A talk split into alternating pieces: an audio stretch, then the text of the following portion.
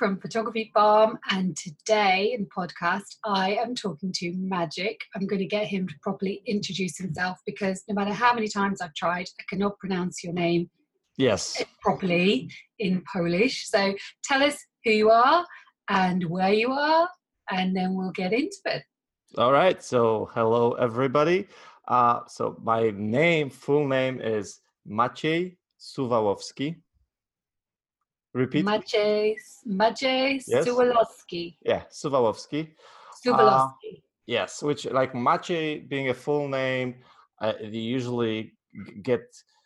It's not even sh- shortened, but like the light version of Maciej, which is very official. It's Maciek. Mm-hmm. Uh, and um, hence the magic. Hey, I'm Maciek. Oh, you're uh-huh. magic? No, I'm Maciek. Oh, you're magic? and now I'm magic.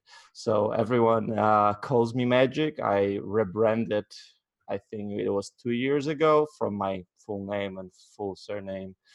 Um, so it used to be www.maciej.maciejsuwalowski.com, and I had international clients. And I remember that one time when I saw a picture uh, that my bride posted from uh, from elopement that I shot in Iceland. Uh, and there was like hundreds of likes and comments and people were like going crazy about the picture uh, because like she announced that they're eloped um, and at, at, the very bottom she said like oh one of the best decision was to hire amazing photographer Maciej Suwak and and like that that was nothing like the first maybe the first symbol and the last one of my name were correct and everyone else, like else was like blah, blah, blah, blah. Mm-hmm. so that was the moment i was like oh okay that doesn't work very well for my marketing uh, if people cannot remember uh, my name and pass it on. So so yeah. So i changed to magic. Uh, i am from poland. I live in poland. So to all the UK brothers and sisters listening, I, I might be the only Polish person you know that actually lives in Poland. Uh, yeah, this is my classic joke about Polish people, especially in the UK because there's like so many Polish people that moved to UK. Uh, yeah, and I, I, live. I was born and raised in Warsaw, which is the capital of uh, Poland, and yeah, and this is where I am right now, speaking to you guys. Well, I'm very excited to be heading to Warsaw in a couple of weeks. Yes. Um, so I feel like we're, we're, yes, we're like little exchange guys, aren't we? So mm-hmm. we're doing each other's conferences. Yes. Um, and I'm really excited. I'm really nervous. oh, yeah, it's it's gonna be uh, definitely interesting experience for you to see all these Polish people. So also you'll be translated sim- simultaneously so there's like lots of uh, you know little things happening during the conference itself. Uh, mm-hmm. So yeah, I'm excited to have you there, and uh, I will wonder uh, to listen to your opinion afterwards.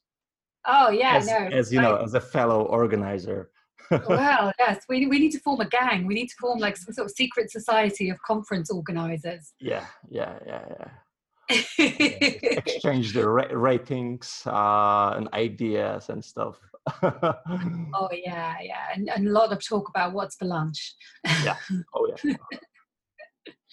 well, listen. So you touched upon it earlier. You are from Poland. You do still live in Poland, yes. and like you said, a lot of people have have left Poland, and I, am from Northern Ireland. Mm-hmm. Oh. And uh, there is so yeah, yeah, no, it's a little known fact about me. Um, but uh, there is like a lot of Polish in the community in Northern Ireland for some reason. Um, and I kind of feel like the Polish have filled up all the Irish. yeah, is this I, the Irish I, left? I, yeah, it, it, was the moment. It, the, definitely the moment when the borders uh, they opened. Uh, yeah. There were like tons of people from Poland going to Ireland uh, I think it was the first country actually that the way like that, and that they call it Green Isle, Green Island. So it was like the you know uh, the golden uh, era of uh, of people working somewhere else and like learning other languages uh, but like for from me personally um, i am from a big city mm-hmm. Which gives a lot of opportunities uh, uh, so not many like i don't know many of my friends uh, that would you know go somewhere uh, like except people that start working corporate jobs and maybe move to some places like you know australia or like singapore like crazy mm-hmm.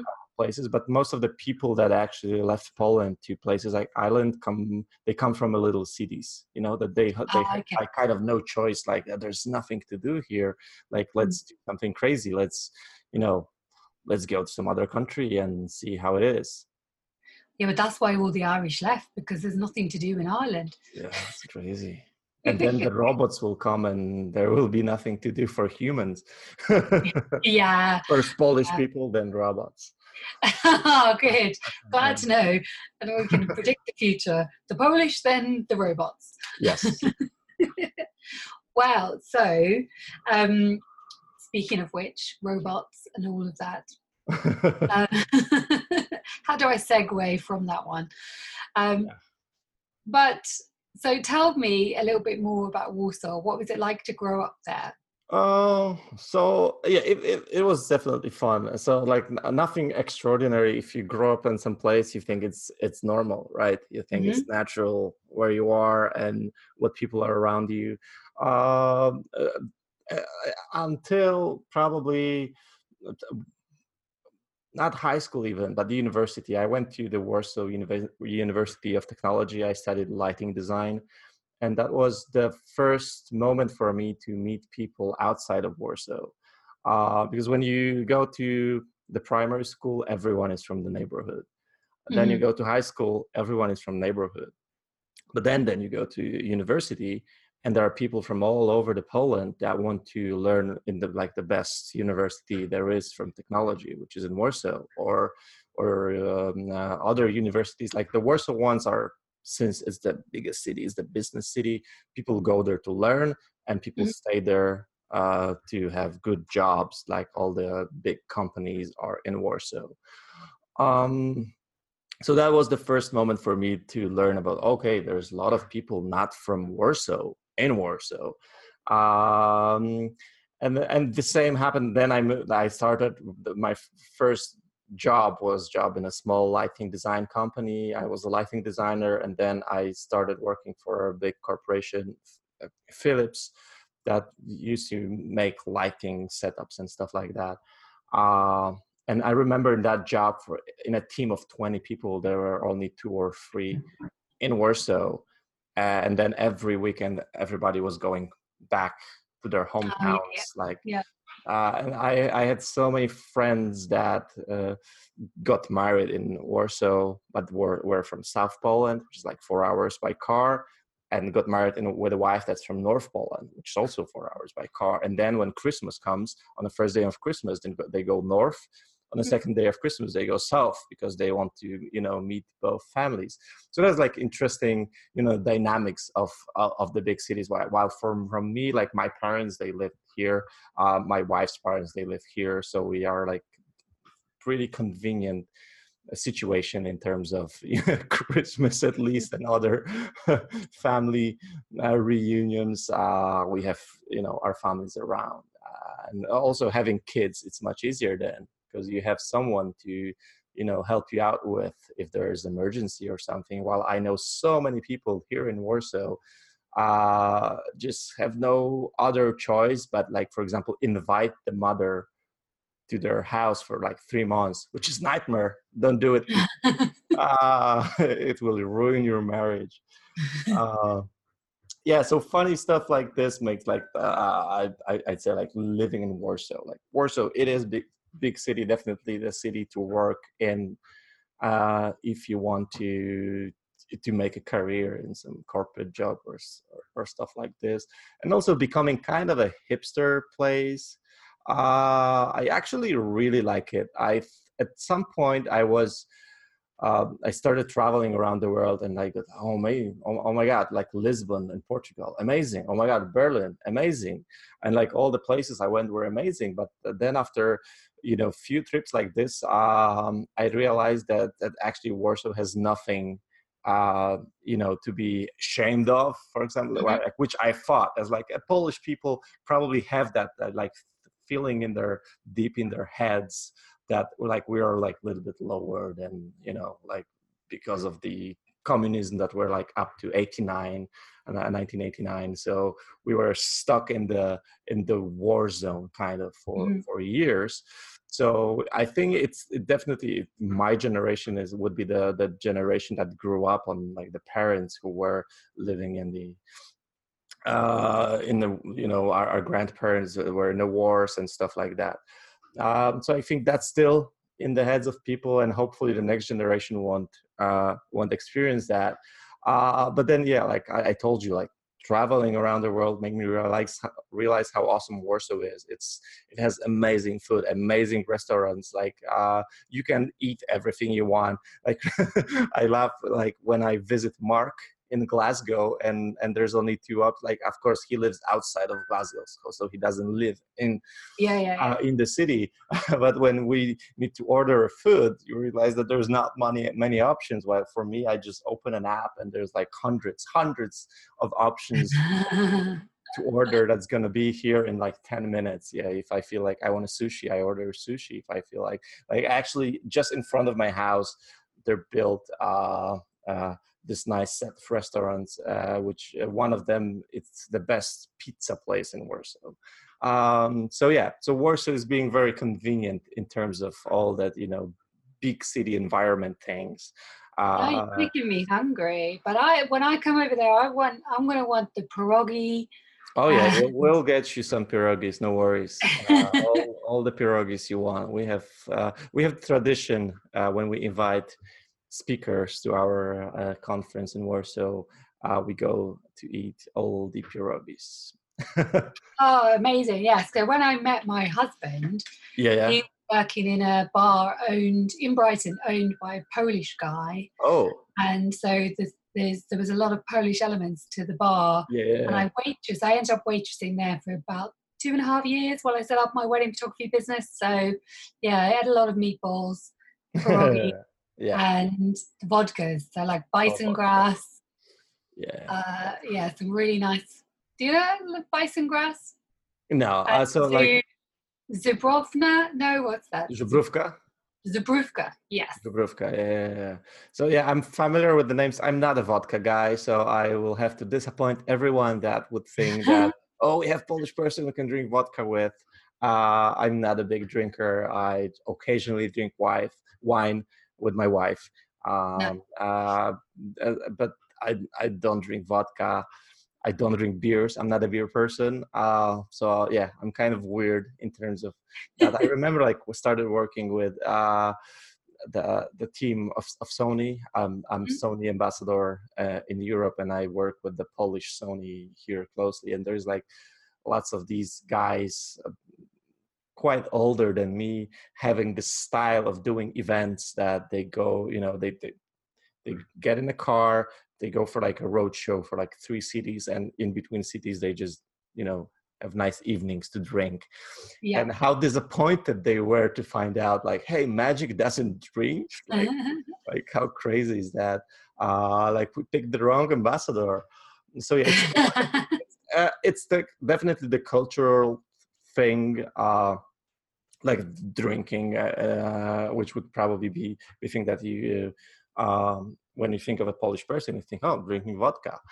Uh, but also, I think our generation is already kind of passing that that that, that tradition. Like it, the, the moment has passed. Like generation above us, so our parents, like vodka was on every party. Uh, like when when I don't know the name day is a big thing. Do you know? Do you have name days? Uh, for babies? No, it's like a day in a calendar that you celebrate the, the, the name. So like a Lisa, like day that Lisa has a day in the calendar. Oh, but I want Lisa Day. yeah. So it's like uh, there are birthdays and there are name days. Name days are in what? calendar, so you can see which day, which days in calendar. It's Maciej day, so my day, my name day. So name day in Polish imieniny. Uh, I, I actually don't know if it's if it's even translation. Like, wait, let me let me see if there's a translation for imieniny. Uh, a mini mini day. This is amazing. Now he set me off. Yeah, name, maybe... name day, name day party.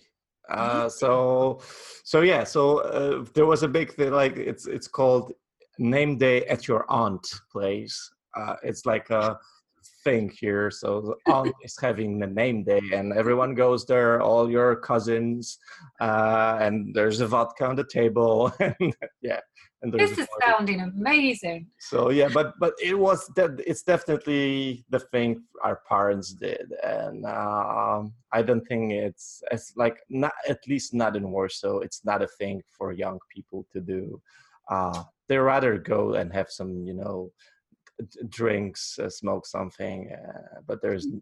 you know no parties that you just vodka on the table wow so it's changed so you, you don't changed, yeah What's what do you think is your biggest vice then if you don't drink?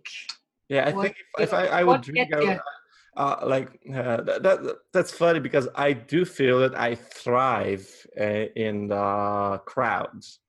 Mm-hmm. Like if there's more and more people, I get more and more excited, and uh, I'm more and more active, and you know, mm-hmm. funny, and like oh, like I don't know, the mm-hmm. the blood is pumping like the heart is pumping blood to my brain and i go excited get excited and probably if i would drink i would get even crazier so maybe it's a good thing that i don't drink mm-hmm. um yeah ah so uh, do you play any instruments i do i did and i still can but i you know i don't i have plenty of guitars somewhere here lying in my office. And uh, yeah, I used to play guitar guitar in the band. I had ah. uh, good times. Well, I worked in music for a long time, so I know a lot of oh. people who get very addicted to that yeah. being crowd and the uh, adulation and that buzz that you get. Like, yeah, it it was a lot of fun to play in a band actually, but it, yeah, it was times when I was in my high school. Uh, uh we had a band. We we we actually played really well. I'd say like we we were in TV. We were uh, opening for big bands and Warsaw, but still opening for a big band that is like the band. For example, in in uh, here in Poland, you would get paid by beers, and at some point, beers are not enough. Uh, yeah. You know, Try taking those to the bank and paying your mortgage with them. Exactly. So that was a very tough kind of a decision to like, oh, should you go into music or not? Uh, and uh, like out of all of my friends that we play, one kind of stayed in music. Uh, he moved to Denmark. He went to school. He had a band. He was like touring all over the Europe, but still uh, when he doesn't play, he works in like a food truck and sell pancakes. So so and he's my age, so thirty.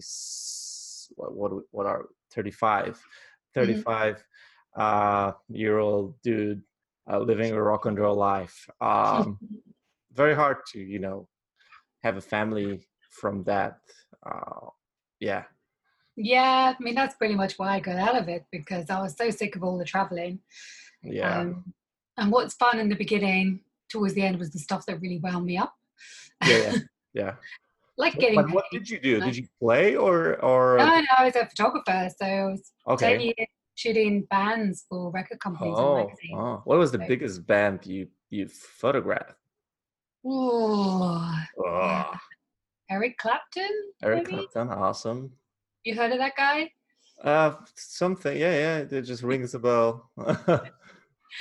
um yeah i did quite a lot i did it for like over 10 years and I, I, mean i did some rock but i did a lot of um like pop bands as well a lot mm-hmm. of boy bands but i guess then your salary would be uh depending on how the photo would perform later on in newspapers and stuff Not really not really no initially when i first um did it uh, it was kind of the glory days of, of that industry because you oh. could mm-hmm. become mm-hmm. like official photographer for an act and so really popular acts like pop especially because pop music the artists just have a lot more visual imagery yeah uh, so, so I, am guessing that was after spice girls right uh, yeah sort of or, like uh, yeah yeah around like that time like i never photographed the spice girls but oh, that like, would be something glory times of sort of british pop but yeah so pop art artists had a lot of visual imagery. Rock stars yeah. would tend to make like an album and they would do a lot of promo and that was it. That's I did a lot of um, like, unless Iron, Iron Maiden, they have pretty nice setups on their stages, like with the skeletons and stuff. Uh... Oh yeah, yeah. No, I never did any skeletons. I did do a shoot with um, Robert Plant and Jimmy Page. Oh, that's awesome! The second photographer, and um, cool. These guys are like live goats and all that, like jazz. Oh, they were pretty crazy. Nice. Um, yeah, no. So, so pop artists had a lot of um, visual imagery. So what you would do oh, is yeah. have a relationship with them, where you would photograph a lot of the stuff that they need, a lot of the more mundane stuff that they need, yeah, and yeah, then like build up a book or work on a calendar or do the you know when they released a cd and you would be able to sell the images and you would have like exclusive access to them um, mm-hmm. but they would have some control so they would be able to see what images you were putting in into a nice. library and then we all split the income. So as a as a photographer it was a really lucrative thing to do mm-hmm. and sort of quite a lot of guaranteed work. Um, but yeah i don't think that kind of thing goes on anymore. I think um, it's every man for himself. Yeah yeah. Now, now with the cell phones and stuff.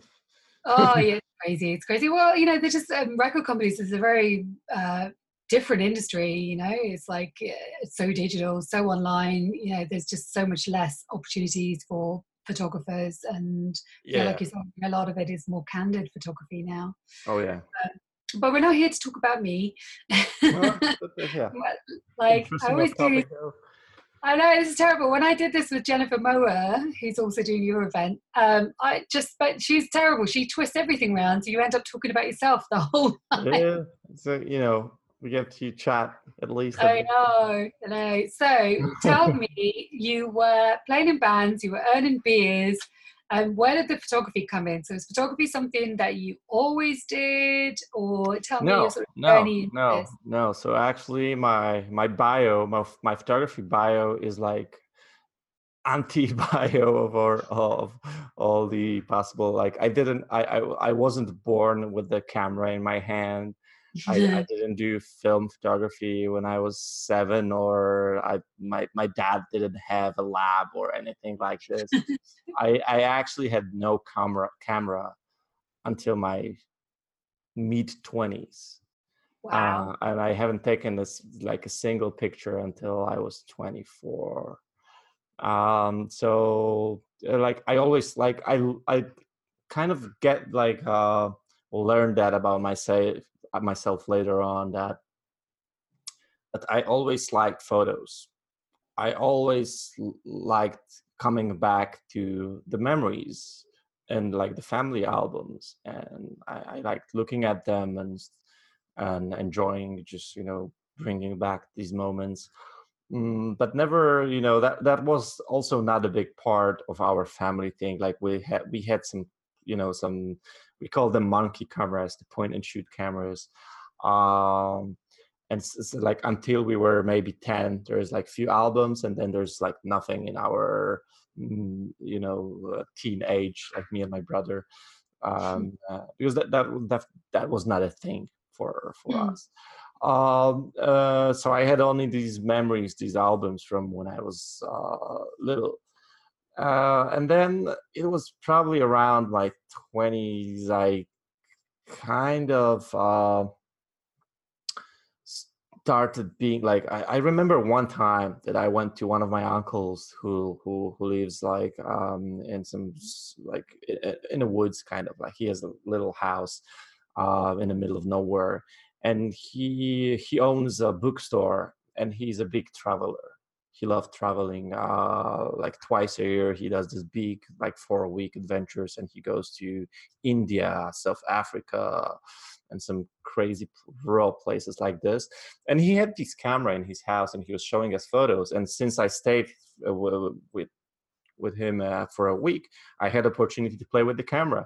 So my first actual photos that i remember myself taking were, were the pictures of lady ladybugs uh, in a mm-hmm. you know um, on a field and some some stuff like this. I was so excited about this that I could do a macro photography. I was like moving the focus ring, and I was like, "Oh shit, that's amazing!" And I had this isolation of the subject flower and the blurred background and i was like oh that that's exciting uh, and i was like oh, i need to look into like i need to get myself a camera but i wasn't making any money i had no money back then i was still studying um, but i kind of had this it popped in my head i would like to have a camera. Um, and then my wife i got married with my wife and like maybe a year before we got married uh, because i was already interested in photography we bought a camera um, and she actually borrowed me money for my first camera. So first camera I, that I ever ever bought was from money borrowed from my wife, uh, which was not my wife at that time.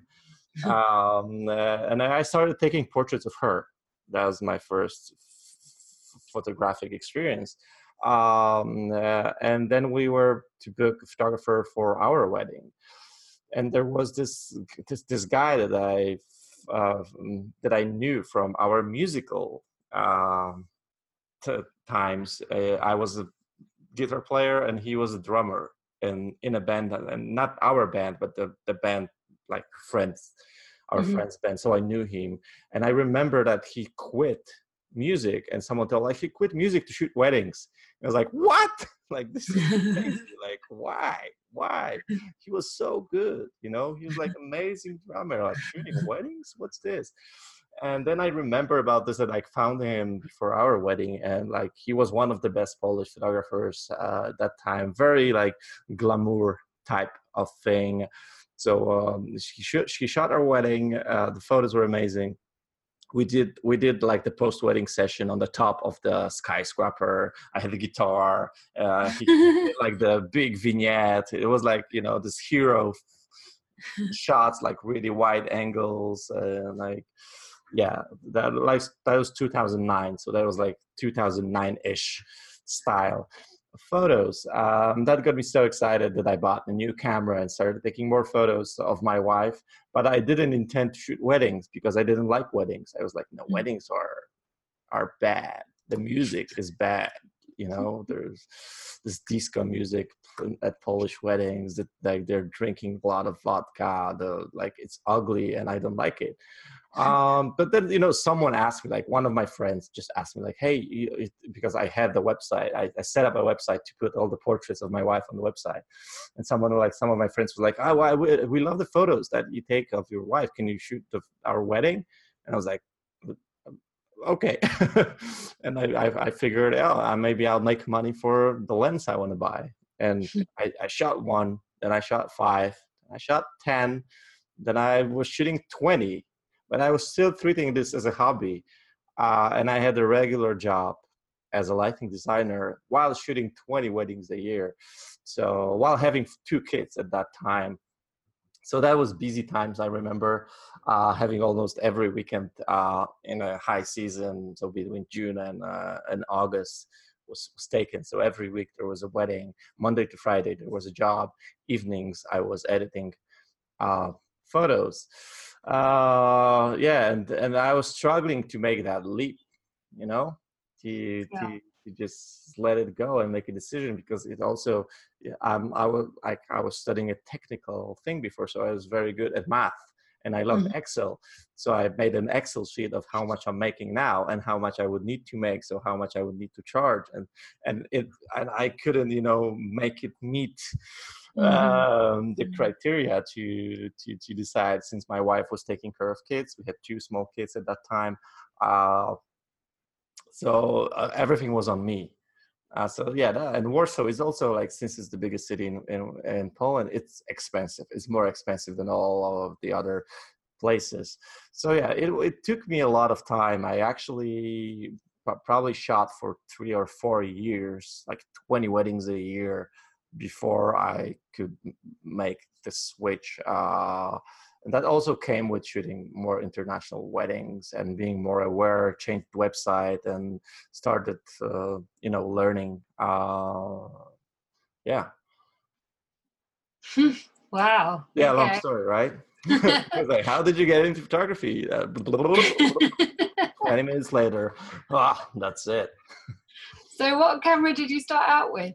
Ah that was fujifilm s 6500 that was a comp like advanced compact camera then i had olympus was my first uh, dslr olympus uh, e410 that was the number and then i switched to canon 30d uh, mm. and then to Canon 5D, Canon 5D2, Canon 5D2. Ah, then you were proper.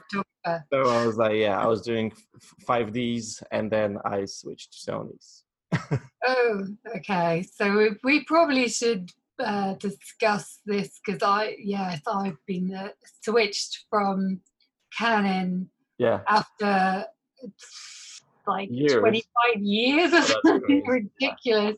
Like just loyally sticking with Canon and being totally fine. I was honestly the last person I thought would ever change camera systems. Yeah, yeah, yeah. Um, and year on i just absolutely love it in fact it's yeah. my birthday in a couple of days and i am spending it at sony's headquarters oh that's amazing giving up, giving up my birthday to go and spend time yeah. in guys. weybridge right they yeah. yeah i have not been there yet but that's amazing Ah, yeah, it's, it's, a fun place. I like the cafe is uh, amazing. It's it's a bit like uh, kind of Google-fied, like yeah. games room, and um, of course there's lots of PlayStation stuff. Of course, that's that's how they make the the real money. Yeah, they don't make money off them cameras. Um, but yeah, so tell me, how come you first um, switched over then?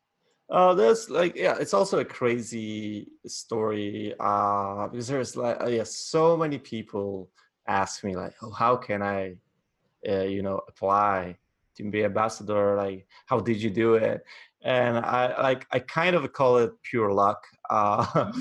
uh, but also it's mixed with with with lots of things around. So um, so I, I, was I was happy with my canons, uh, but that's I think that's also something that you kind of force yourself to think uh, that you're happy, because like I was trying all the other cameras around. So with, with, within the time that I was shooting Canon, I got Nikon D750, then I got Fuji X-Pro. So I was X-Pro 2. I was all the time searching for something, um, and like my main at, at, at, from the moment I had Fuji X-Pro 2, so the like for me first professional mirrorless camera because first mirrorless camera with two card slots ever, mm-hmm.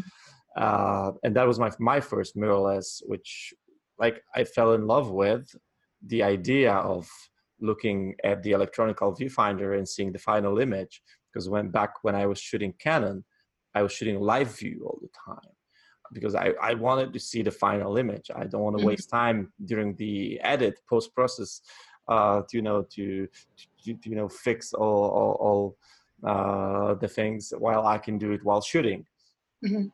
So, uh, but but Fuji was not for me because it was not full frame. So like yeah. the, the, the, like after one season of shooting it along Canon, I was like, I don't like the images. Like mm-hmm. I love the camera, but I love yeah. don't like the images uh, and and then here comes the luck uh, thing. I I I just get an email from a lady working in Sony uh, that like, hey, my name is Ula. I've been working for Sony for like year and something now, and I follow your work for years. Uh, and maybe you want to try some Sony cameras. like and I was like, huh, Sony? like, what? like I had Sony. I had Sony A7S II for making some movies and stuff like that, mm-hmm. and it was amazing camera. But I, I didn't, you know, I didn't have opportunity to play with anything else. And at that time, they only had A9, Uh, right. Like that was the moment that they came out with with A9. Um, I played a bit with A9 because one of my friends uh, from Italy, Roberto Panciatici, uh, came to Poland just after the release, and uh, and we played it, and, and I was mind blown how amazing it is. But I still didn't consider getting these cameras because they were so expensive at the time of launch.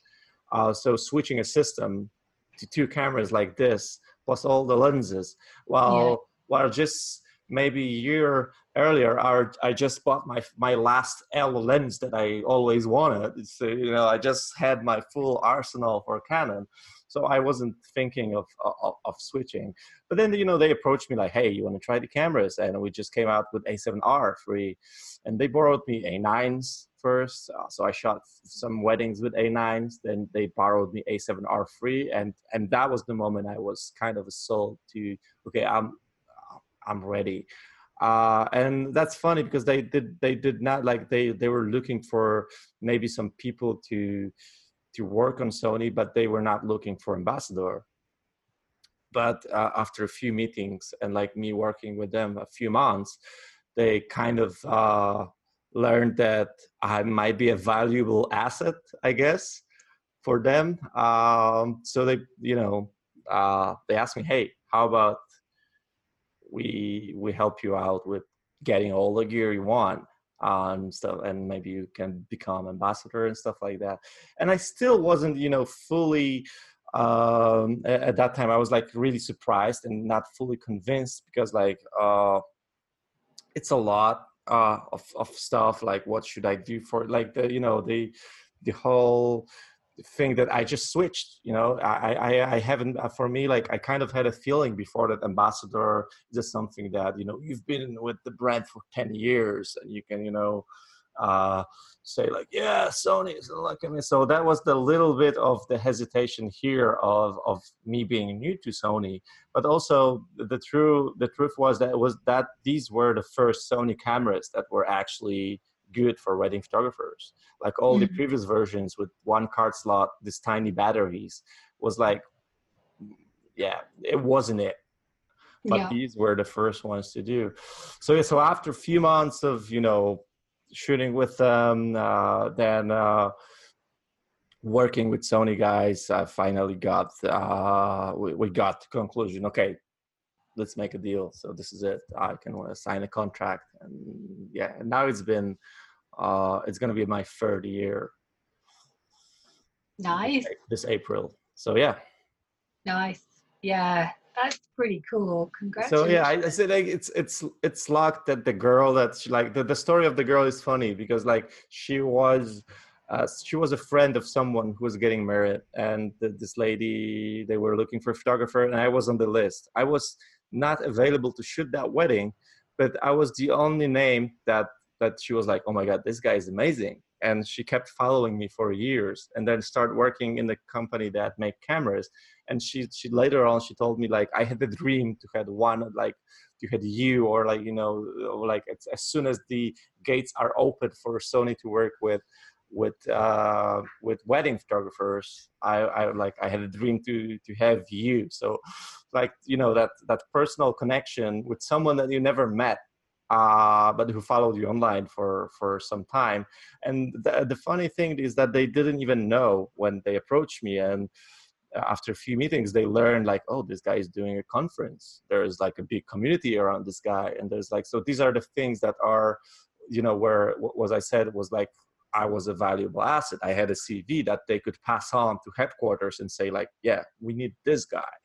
Yeah. And the funny story is also that uh, at some point the headquarters said like no this is too expensive to get this guy. Let, let, us get someone cheaper. Uh, and and the lady uh, my friend from sony was like what? Are you kidding me? Like you finally we're getting ambassador for weddings and you want to go for just someone? Like let's get let's get someone that we actually can uh, you know rely on to to do things so yeah and it's been three years and there's uh, you know it's it was also a good moment for sony to come up with it was a momentum uh, I, am guessing you saw that as well with A7 mm-hmm. III coming and, yeah. and, like it was selling like crazy like every wedding photographer wanted to have sony and from a moment that like uh, like i was approached to like hey you want to try these cameras? And i kind of like sony? Like who use sony's?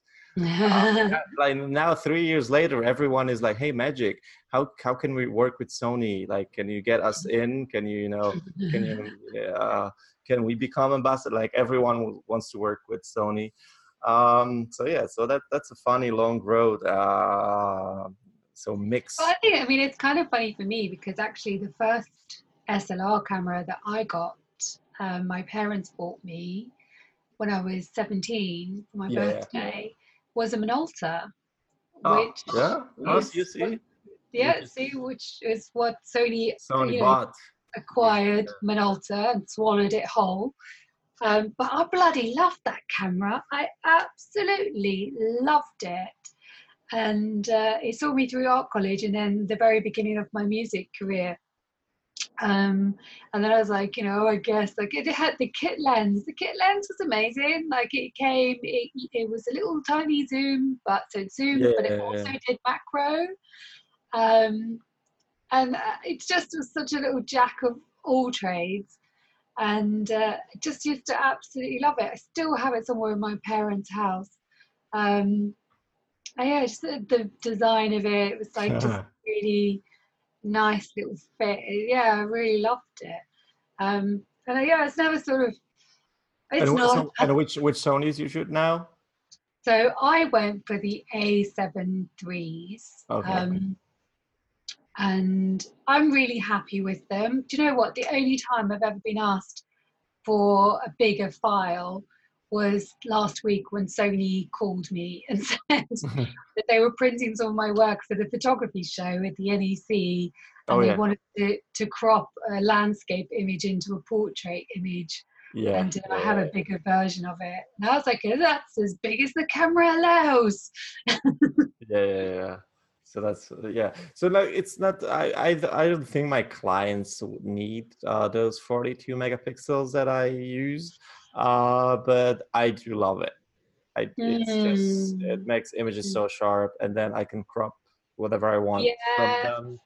Uh, yeah. And also, like moving from um, from Canon that has like it had 31 megapixels, I believe, the one that I used, and going down to 24, 24 on A7 mm-hmm. or or an A9 was uh, I, I, I didn't feel like comfortable with this, so I went for higher megapixels.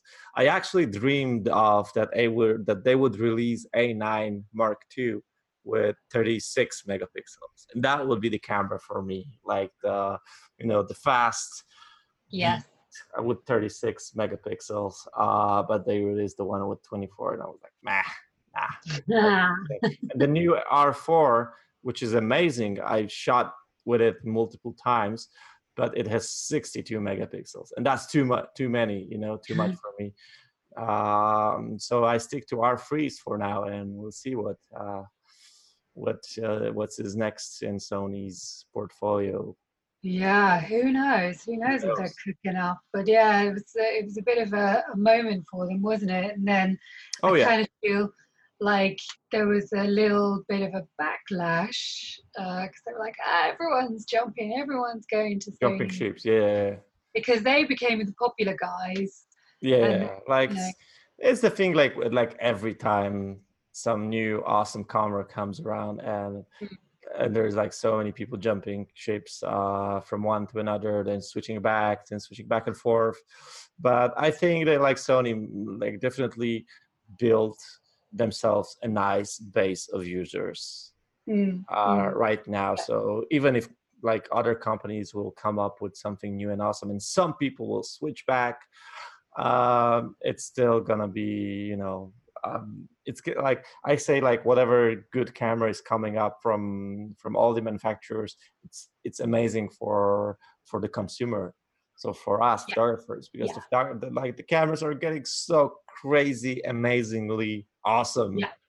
Yeah. but I feel like the difference with Sony is they do go out into the community and they do listen yeah they do listen but you know they are really invested in the community like i said i shot canon for 25 years and never once had a conversation with anyone exactly no exactly the me. same so i i kind of met canon guys like sometime before i I got to work with Sony. Now I know them really well. And now, mm. like every time I see Canon guys, they look at me and be like, "Come mm-hmm. back to us! like we mm. want you back." well, I don't. I mean, I feel in the UK that both Canon and Nikon they're relatively faceless to me. I don't know. I've never yeah. feel like they've been interested. I, I like. I think like as like here in Poland, they were like it was exactly the same. They were completely faceless, and then there was a moment that that Canon came, uh, you know, to community of wedding photographers and be like, you know, approach me, approach other wedding photographers, kind of a make wedding roadshow, and then other companies started like, oh, oh, what's going on? You know, mm-hmm. like mm-hmm. like Sony's doing something like this. Like, why why aren't we doing? Something. Yeah, I think it was a really good move on their part, and yeah, and uh, yeah, you know, it's the, I guess it's the international goal for them, or like it, it was definitely something that they got uh, from up their mm-hmm. headquarters in Japan, like wedding photographers. As soon we had we like we released our Mark III cameras, mm-hmm. wedding photographer market is our market and i always wonder why why other companies are not interested in wedding like they treat wedding photography like that it's not important while it's yeah, yeah. the only one that is making so much money in terms of uh, you know h- how much photographers are making and can actually afford buying new gear yeah, uh, yeah. while all the you know newspaper photographers like like this is dying and mm-hmm. and of course there are some that are working that are big and so on but they're not as many as wedding photographers so yeah that's that, that's definitely interesting to see that there's so so many years that the companies weren't even looking at yeah. that industry of yeah um but it's funny when you go to sort of trade shows and, and bigger shows um i think the majority of the people who are still purchasing cameras they are you know the amateur guys like amateurs oh, yeah. want to upgrade all of the time um you know I, I will like I yeah that's I Canon like Canon I had lenses that were so some of them were had for so long but they like, were still great yeah that's what they like I I, I think it, the numbers sorry the, the numbers are that 95 or 90 or 95 percent of the camera sales are the consumer cameras not professional mm. cameras so yeah. all that you know hype that we have that there's like oh new uh, a9 coming up and so on it's just like a tiny percentage of of the whole camera you know so yeah yeah yeah yeah i think um I think it was uh, Lowepro when I started worked with Lowepro for a while, and they mm-hmm. said that they make their biggest sales at the wildlife show. Interesting. Um, with um, the wildlife photographers. So obviously, I think if you're like a keen hobbyist and you want to, you know, wildlife is everywhere. Like every country in the whole world has got wildlife. Your back garden has got wildlife. Yeah, yeah, that's true. Uh, it's a very accessible subject and they want big long lenses and macro lenses. Yeah, they need a long lenses. Yeah, but it, it's a yeah, it's expensive. it's a hobby. It's expensive hobby, like every hobby. It's hobby, yeah, yeah, yeah. But I worked with um, Hasselblad for a year, and they told me that their biggest clients were dentists and solicitors. Oh. And like just yeah, vets, people like that, like working male professionals who have a lot of disposable income and just mm-hmm. want very, very, you know, top end cameras. Um, yeah, not professionals at all. Because the whole time I shot a lot of medium format when I worked in music, but they were always rentals. Yeah, yeah, yeah. You know, okay. just you just rented what you needed for that one particular job. Um, rather than trying to have because there's one thing having a body but you're never going to have all the lenses that you that you need yeah, yeah that you could possibly need especially the expensive ones uh, hmm. the long ones yeah yeah, yeah, interesting. So tell me a little bit. I'm fascinated. We kind of skipped over. So lighting, you know, lighting technician. This is yeah. it, musician, and then picked up a camera, became a wedding photographer. But did you have any education at all in photography? Did you no. find workshops or look at some YouTubes so, or you know, just very instinctive? So yeah, the the the whole when I started uh, shooting weddings, um, I that's that's funny, and that's actually a really good tip for all the photographers listening. That I was in my own cave um, in terms of because I was so busy with my like nine five job, and then shooting weddings and then a family. Uh, I I didn't know any other photographers around me. I didn't know any other photographers in Warsaw. I, I only learned from internet, uh, and I only learned from like the international photographers let's say. So yeah. So i started like reading and watching scott kelby and mm-hmm. uh, joe mcnally and like the big name photographers just shooting kind of everything. Uh, but then i stumbled across the, the the the three names like the three names that i kind of always say that shaped my wedding photographer's existence um, uh, was was american photographers eric clausen Jeff Newsom and Andrea Lindquist. And those oh, yeah, amazing. Were, were all like were the three that I'd follow like everything they've posted. Um, at, at the at the moment that I was starting out and doing weddings. So I was looking like up uh, on what they do. They used a lot of tilt shift. I I still use a lot of tilt shift. Um, the, the posing and the stuff so i was kind of learning from from watching them just watching their images uh, and and then there, there was a moment that eric clausen that's funny story eric clausen came to warsaw for a workshop uh, and uh, what why why is it funny? Because he said he's never been to europe before. That was the first time he was in europe and that was a workshop in warsaw. I was so shocked remember seeing him tweeting um, i'm coming to warsaw.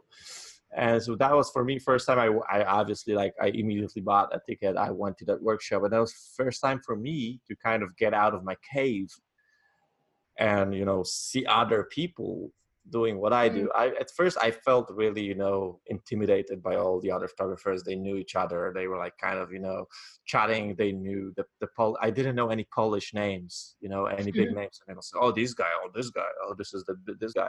So I now I know exactly who all these guys that at that workshop were. But for, for like at that time, that was the first moment that I kind of like, whoa, new people, uh, other people. Uh, and uh, then I did one. Jeff Newsom, like a few months later, came to London. I I went to his workshop in London, uh, and also like there was a lot of people from UK that now I know that, uh, for, for, from other stuff. But at that time, at that time, I was like really scared and like intimidated by all these, you know, photographers speaking English. They knew each other. They're like doing some amazing photography, and I'm just a guy from Poland sitting in this cave, uh, you know, doing lighting design Monday to Friday. So that mm-hmm. was like my first two experiences with kind of getting getting out of the cave. And then there was a third one, Andrea Lindquist. So I had Eric Clausen, I had Jeff Newsom that I follow, and then Andrea Lindquist tweeted, "I'm going to Way Up North to speak." Mm-hmm. That was the very first conference, uh, Way Up North conference in Europe that yeah. got sold out within a week. And also on the day one, I bought a ticket. I was like, Andrea, I don't know what Way Up North is. I'm going. at, at, first, I was disappointed to learn that it's a conference for like 500 people. Not just you and her. I thought it's gonna be like 10, 20 people, like you know, like a workshop. Yeah, yeah. Workshop. The, the funnier story is even that there was like Fer Juaristi there. Um, Chris yeah, I went. I went to the first one. All yeah. these big names, and I didn't know anyone else. like I didn't know any other names on the list. The Jonas Peterson, I didn't know his name. um, That's so and, funny. Yeah, and I booked the the hotel uh, that uh, that was uh, the, uh, the default hotel for everyone is staying. And I remember coming to Stockholm for for for, for this one, uh, uh, going to the, the to check in, and met Jakob, the organizer. He was like, "Oh yeah, like you're far way up north. Come down. Like we were at the bar here and i went to the bar and sat next to the guy uh, and that was jonas and in front of fer and like all the speakers were there and i didn't know so i didn't feel like i'm you know i'm just a mm. guy i oh the guy from Turf. i sat there that was so funny experience. Uh, which like Fer, for example, was amazing. He was like, "You're from Poland? Oh my God, you're crazy! I'm Poland. What is Poland? What do you do? Like, do you like?" He was like like super open. Uh, and then when I learned and saw these old people on stage, I was like, "Oh shit! I just met all the you know." all the the big ass names uh, in the industry but also that was like the so those three events so learning from eric from jeff and then learning from from not only andrea but all these other photographers that was the moment that i realized i have to do something if i want to make that leap that i yeah. still can like i need to think uh, like more strategic i have to have some idea for this because so far like up, up to that point i was like floating you know someone just you know i jumped the water and like i was just like floating as the water kind of like oh uh, here's the inquiry for wedding. You want to shoot our wedding? Yeah i'm going to shoot your wedding. Okay and another inquiry for wedding. You want to shoot our wedding? Uh, yeah this is my offer. Oh this is too expensive. Okay i can do cheaper. And i was just you know just just yeah yeah okay next wedding next wedding. And didn't think about what to publish didn't think what to use like how to market myself. And these three events kind of also shaped my head being like dude you if you want to like reach somewhere you know do only photography you have to think what do you want and how should you do it? Uh yeah. And and i changed all my website. I removed a lot of photos from my website.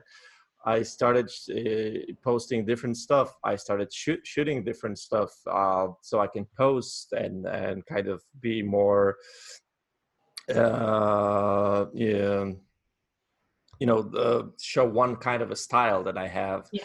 Uh, I removed a lot of church weddings that, like, I always shot a lot of church weddings because Poland was very Catholic. But then there was so many, you know, you know, new age kind of weddings in Poland, like outdoor wedding, nice weddings that I wanted to shoot, but I, I didn't show them.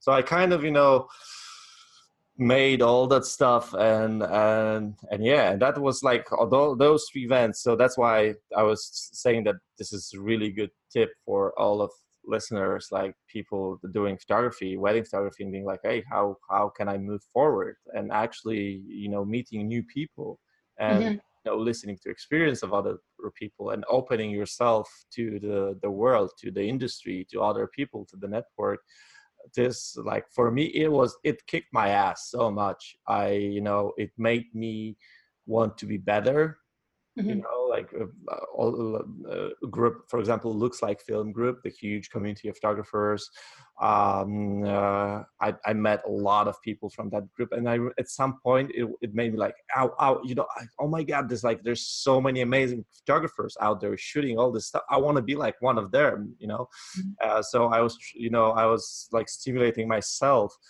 uh, at first like watching all these wedding photos then watching other photos and then uh, you know just trying to come up with something that's mine that's different that's you know um, and also learning what's what's important. Like for me like or, uh, or like right now the the whole my business turns around uh, about like who I am and why people want to book me not necessarily about the picture on the cliff or or something like that.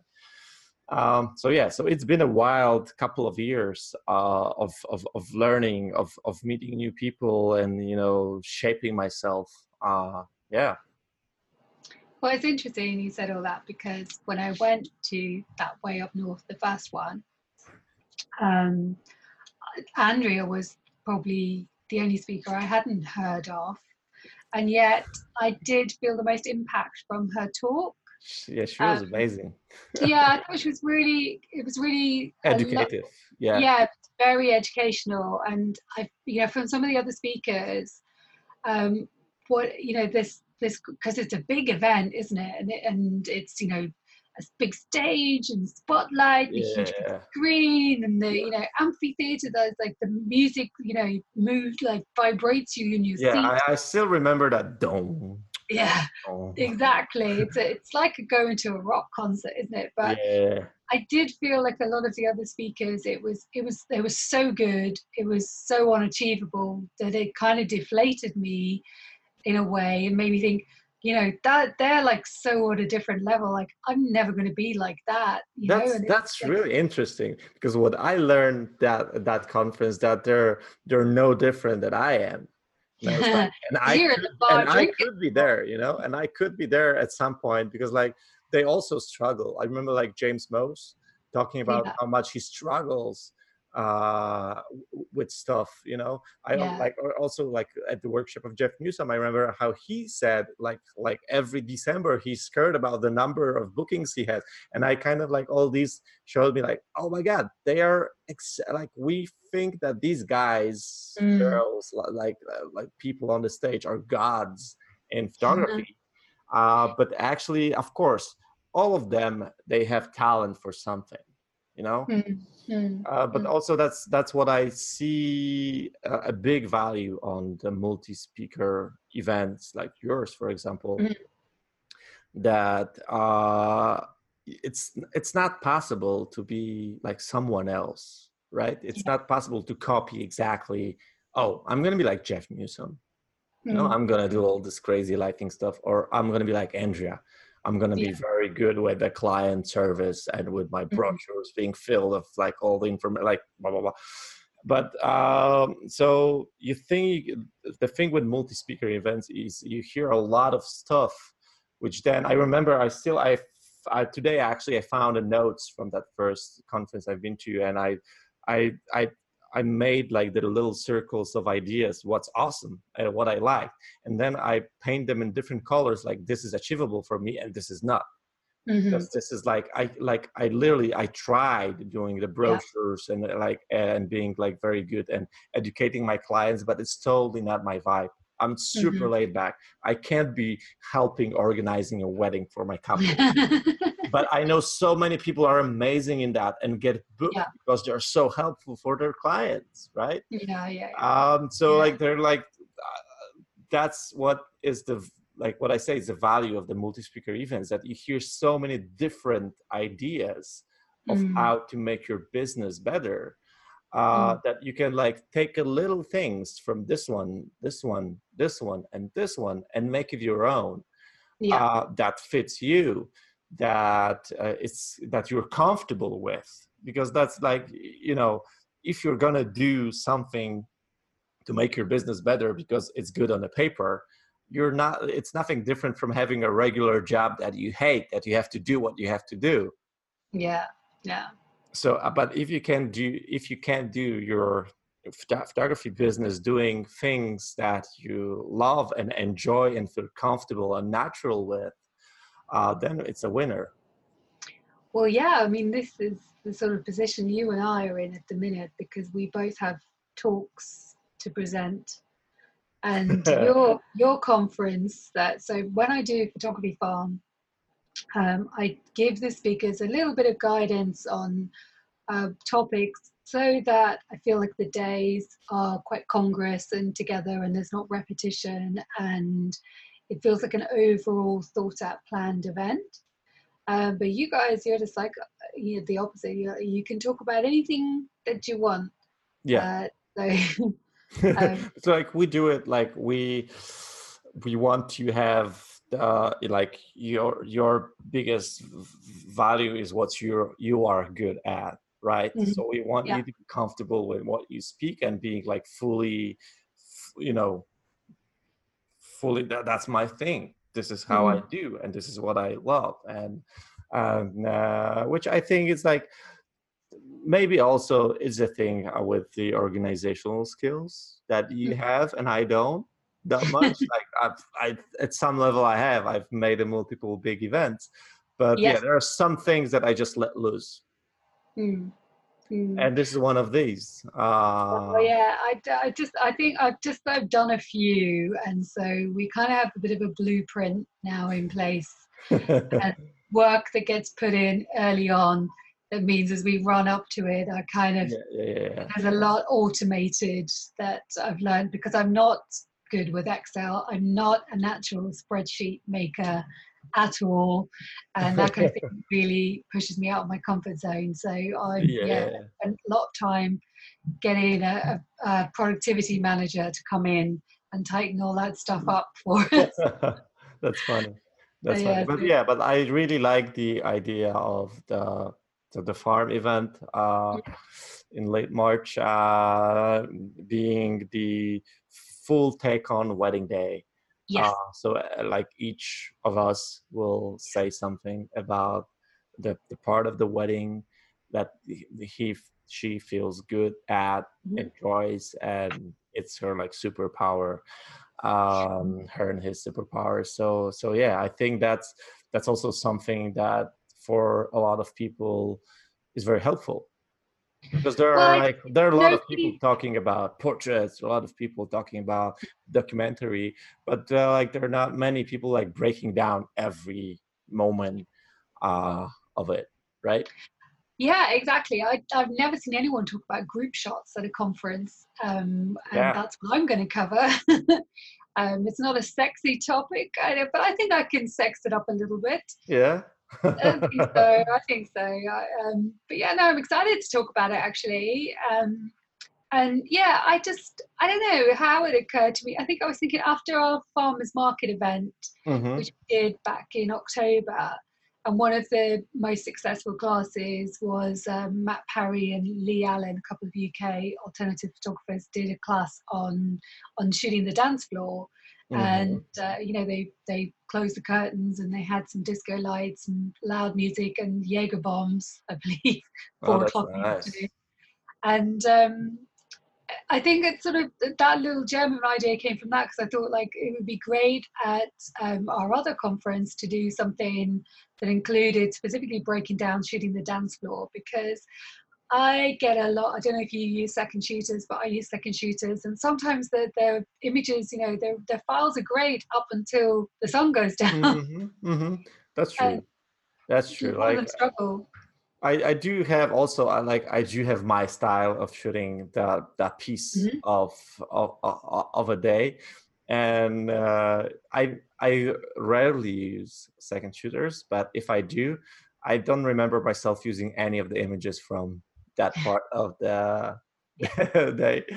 Um, so yeah, that also tells something about about. Yeah, it. I mean, I love, I love. It's funny. It's the part of the day I enjoy editing the most as well. As I hate editing, but I enjoy mm-hmm. editing the party pictures. But I think because when I worked in music, I did work in dance music quite a lot. Oh yeah. oh yeah. Going to a lot of clubs and having to shoot in clubs. Uh, and then like publishing was all based on transparency. So we had to shoot you had to get nail everything in camera when you shoot on transparency. oh, yeah. mm-hmm. even fix it in the print. Um, so my settings are probably pretty much the same as when i used to go you know ministry of sound and all these places shooting um, for clubbers. Uh, so i like shooting that part of the day and it just got me to think well you know what if somebody broke down shooting prep and some tips for that. Yeah. what if we just got people to kind of work to their strengths and then chatting to you and Mark about because this is it, we do really have a secret society, don't we? Of, uh, uh, kind of, yeah, yeah, yeah. Organizers, because you guys suggested York Place Studios as a really good um, speaker. Oh yeah. And of course, then their documentary style, it you know just led to thinking, well, they could talk about shooting the reception. Yeah. And this was like, I'm really liking this idea. So uh, I'm really happy with our lineup and how you guys are all yeah, going to really yeah. Yeah. Uh, yeah, I'm I'm I'm I'm hyped. I'm hyped. It's gonna be amazing. Uh, yeah, yeah, all the speakers. I also like. I love listening to to other people speaking. So I always enjoy being a part of of of, of you know events like that um yeah but also like with the dance uh shots mm-hmm. it's um uh, i don't know how in the uk but in poland we do stay a pretty long time at the yeah. in the evening during the wedding day uh, it, it, usually starts at 6 7 p.m and it, you stay until at least midnight 1 a.m so it's wow six hours, six hours of shooting in the dark, shooting people dancing, mm-hmm. drinking, eating, dancing, drinking, eating, dancing. That's all I do. Polish people at weddings. Uh, and then it it like it always uh, it comes up like a little funny to me when I see all these Polish group of photographers being like, oh how how how how should I shoot uh the, the dance part so like the the you know the wedding party the party mm. like dance party uh, and I'm like, dude, there's like seven hours for you to figure that out every time you're at the wedding. You have so much time that you can try like literally every type of flash, non-flash setup there is. There's going to be so much dancing. You can set up multiple external flashes and just remotely trigger them. You can bounce flash. You can uh, drag. How do you say that? Dragging the shutter. Drag the shutter yeah. uh, you can turn off the flash. You can. Yeah you can have LED panel with you. There's like there's so many options. You can have second shooter with second lamp just following what you see like there's just so many options and they will depend like what you finally like the final effect is going to depend on the place you are and the people like how are they you know dancing. You, you won't do the you know dragging the shadow for one couple on the dance floor that is huge and these are like old people just you know cuddling. You won't just like hit them with the flash and like you know just um, moving your camera so so um, so yeah so i i hope to cover i'm writing right now my speech actually there's still uh like a month uh plus yeah. to go so i'm breaking down the the the options um that you have but also it's kind of connected with with the with your approach to oh, to a wedding day itself so. Uh, my idea for the speech uh, if i can uh, like tease it a little bit is going to be uh, i'm going to start off with with with my whole marketing approach to my clients. So that will allow me to shoot the way i want to shoot the dance floor and then i'm going to go to the real life examples and types of the flash photography and non-flash photography that that I use. I mainly shoot on-camera flash, so I will mostly uh, talk about on-camera flash. And then I'm kind of known in the industry for doing the the, the awesome dragging the shutter, crazy party shots. So that's gonna be like the cherry on the top. Uh, cool. Well, you always um, photograph the wooden banana party. Yeah. way up north, which yeah. always always looks insane. And it's a crazy party, so it's really fun, fun to yeah. photograph it. Uh, and yeah.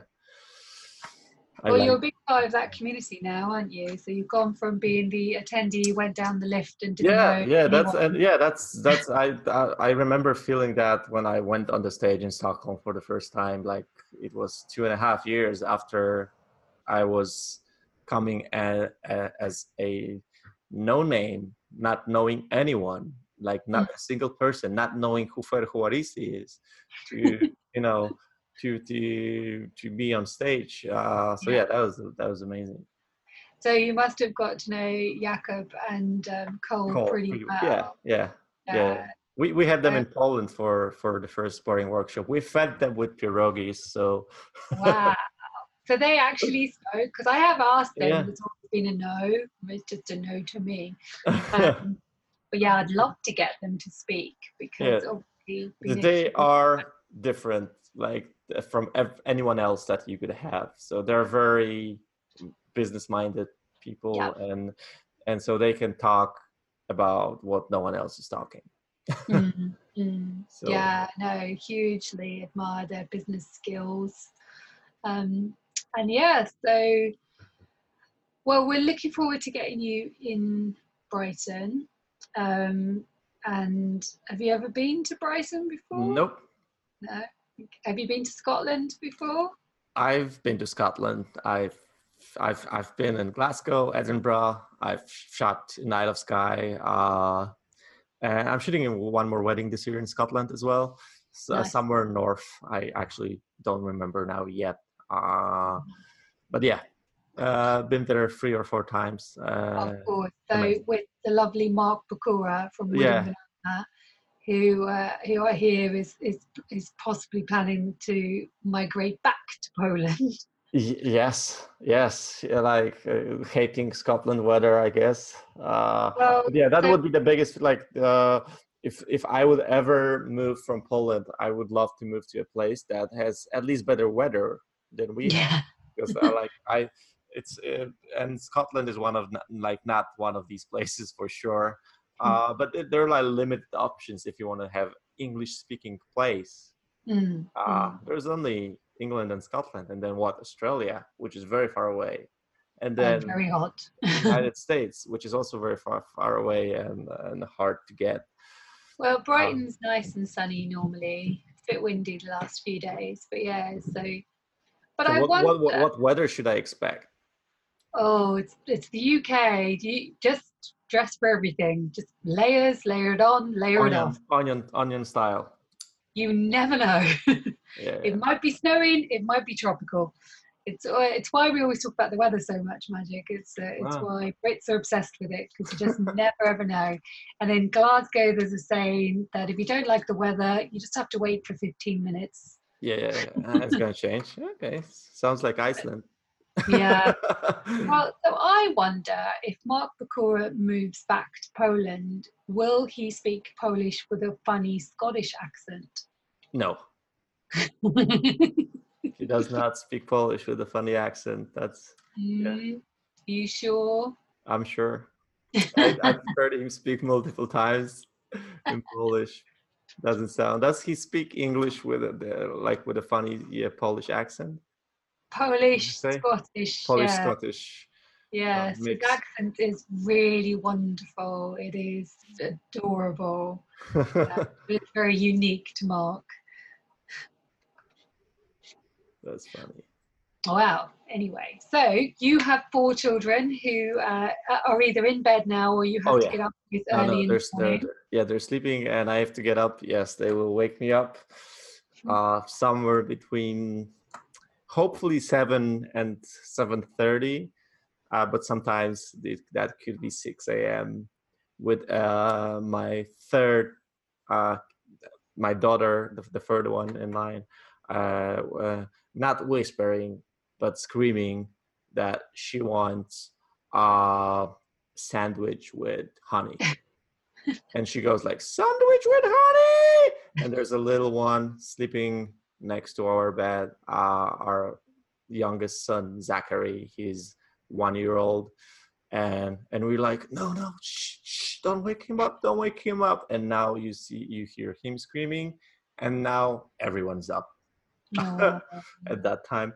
So yeah uh, crazy times. Like uh, like recently i let my wife sleep a little longer and she slept until 1 p.m wow. And i was up from 6 a.m and when she came she's like oh like how long have you been out?" and i was like oh shit seven hours. Wow. crazy life of parents of multiple kids. It's uh, i really love there's a quote from Fer Juaristi, who obviously now i know who he is. Yes i know uh, that guy. he has this this this video for i think smart something smart albums or smart slides uh that he says that have uh, like the kids having that many kids it's like diarrhea but it smells like perfume. Uh, so yeah i really love this quote and kind of it kind of describes uh, my life at the moment. Uh, and also we have winter holidays for the next two weeks so i have all my kids at home. So this is my office. I'm right now in my office which is like upstairs. Uh, mm-hmm. I'm behind the closed doors but for the next two weeks i won't be able to work uh, like as I regularly do sit uh, and they go to school and preschool and stuff. No, they're going to be at home. So we have we have very um, uh, very ambitious plans of doing uh, Lego animations. Oh some, yeah, some time lapse uh, videos, uh, going to some museums. So yeah, the line is very very long. So it's gonna be a busy two weeks, and then it ends, and it's boring workshop boring. time.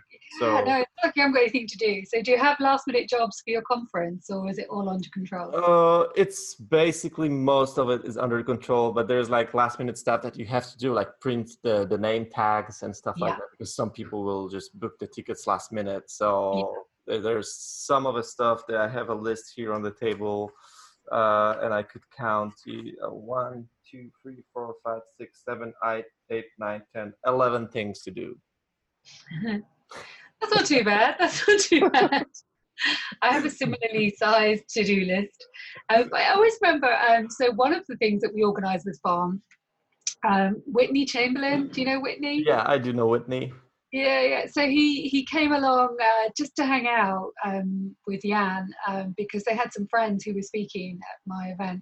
Oh, that's amazing. And yeah, so they just came for like a couple of like a day or two to hang out and party with us, and it was really nice to meet him.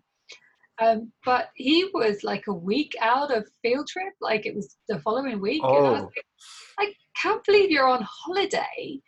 a week before your big event. Yeah, like what how on earth do you manage that and he was like because and he oh, he said this to me and every time i do an event i always think about it and he was like because all that happens the week before is people email me asking me questions i've already given them the answer to i have given them all of the information in advance and he's like so he puts like an out of office on and oh, yeah. he just referred to my previous emails nice and, uh, that's clever it, it's so true. It's so true. It's like doesn't matter when you send the information or how many times you send it. In the last like week or so, you will still get lots of people yeah, asking. Yeah, yeah, asking. And that's not just attendees. That's like speakers and sponsors. Yeah. Everybody um, nobody reads anything and i'm now i'm on the other side of it i'm like ah, yeah i'll read that later i'll read that closer to the time yeah, yeah. there's no point there's no point so yeah i should just book a holiday shouldn't that's, I? yeah that's a very solid idea to have a week off just before your big job uh, yeah yeah because i always get really stressed so yeah just go into it like go to a spa to, to switch everything off oh, that'd be nice that'd be nice although i do like the having holidays with four kids it's mm. more than a full-time job oh okay so every like every time holiday comes you wait until their end like you're enjoying them of course but it's like a, mm. Waking up in the morning and being busy for all day versus you know sitting in the office for eight hours and just be alone you know on the headphones and just editing photos or something like that so you know uh, it feels more like holidays this way. Ah, nice. Yes, this is why.